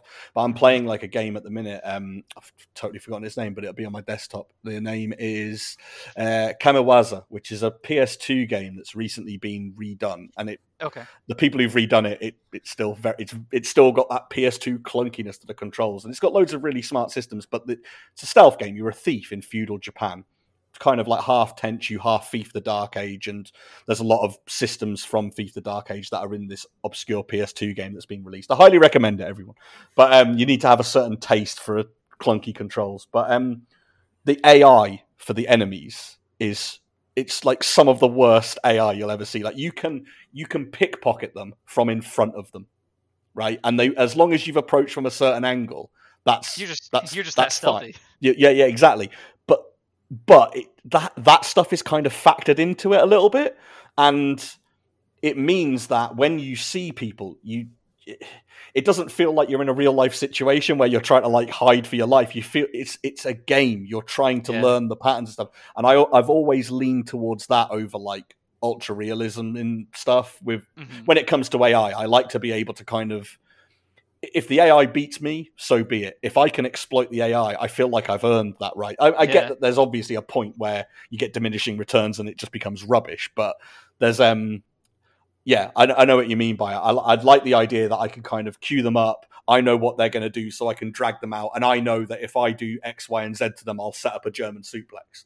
Like that's ultimately that's all I want. I need to get, give me a high fidelity German suplex, and I'm there. Like, that's all I really. I mean, you could you could you could apply that to any game. I mean, let's just pick three off the shelf here: Cyberpunk, Elden Ring, and Turtles Cowabunga Collection. Put a German suplex in all those games, and I'll add an extra mark on the score. That's my stance on it. I really I can't wait to see some of that stuff because I've seen a kick, but we haven't seen the suplex yet. They're saving it. Uh, it'll be there for sure. Uh, I, I have it on good authority as well that you know I- I think a major important part of four is its general campiness, Mm. and that's remaining intact. Like from Yeah. what I hear, like the, the the comedy and the lightheartedness is also going to be present. Leon's making loads of quips in the trailer as well, so Yeah, That's, I, you know- I, I can't believe how hard it won me over when I watched it. Absolutely brilliant. Same, same. I, I like, I, um, I really had this idea that it was like I'm gonna have to play it in order to like really, and it's just like, and it's, it seems like all of my friends that are big Resident Evil 4 fans have felt the same way. It's just like that. It was like a 180. It was like I was so I was so skeptical, and now I'm just like I have to have it. Like I just right now, let me buy it. Yeah. I'm ready. Give me the collector's edition. I don't care. I want the statue. Let's go. I mean, I love my plastic tat. As uh, sorry, this is Yeah. this is wasted on the view on the on the listeners, but behind me I I have the three Resident Evil statues from the Yeah. from the previous collection. I, I stayed up very late in order to try and pre-order the new one, uh, which I did. I managed to get this morning, Oh, um, nice. just before it sold out. Oh, the is new one's already the new one was already available. I didn't know that. Yeah, it was. on- It went Oh. live game on GameStop at one a.m.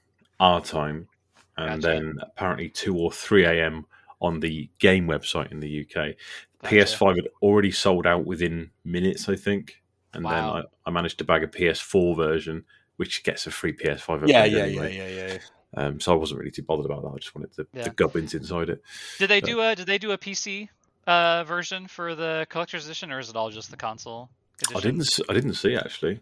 Um, It's normally console only because they ha- they feel like they need to stick a physical copy in the box, and PC Mm. physical copies don't exist anymore. yeah, Basically, that, Yeah. that's that's the one thing that always gets me on the collector's editions is that like they don't like just give me a, just give me a Steam code. It should save you money because you yeah, don't yeah, send yeah. game. It's, it's more Like, cost well, I'm- effective for you. I'm not here for the disc, man. So interesting, and I, I like the way this was done. Um, have you played or heard of the Evil Dead game, the new one? That's yeah, yeah. I've got, I've got it. I've, I've only played a couple of games. It was very complex. Yeah, yeah. It looked, I, I, good. It looked cool. it's really good. Like I, I pre-ordered the collector's edition off a website called Boss Team Games. I think they're the guys that published it or something. I can't remember. Um, but they, it was because it was going to arrive late. I think they sent me a code anyway for the actual game. Right. which was really good. And then I got the collector's edition later with all the extra stuff like the vinyl and the art book and the T-shirt and stuff like that. So I'm, I'm sat there with my, my, my Evil Dead T-shirt going, all right, I'm, I'm a fan. but it was really cool that they just gave me a code. Yeah, definitely.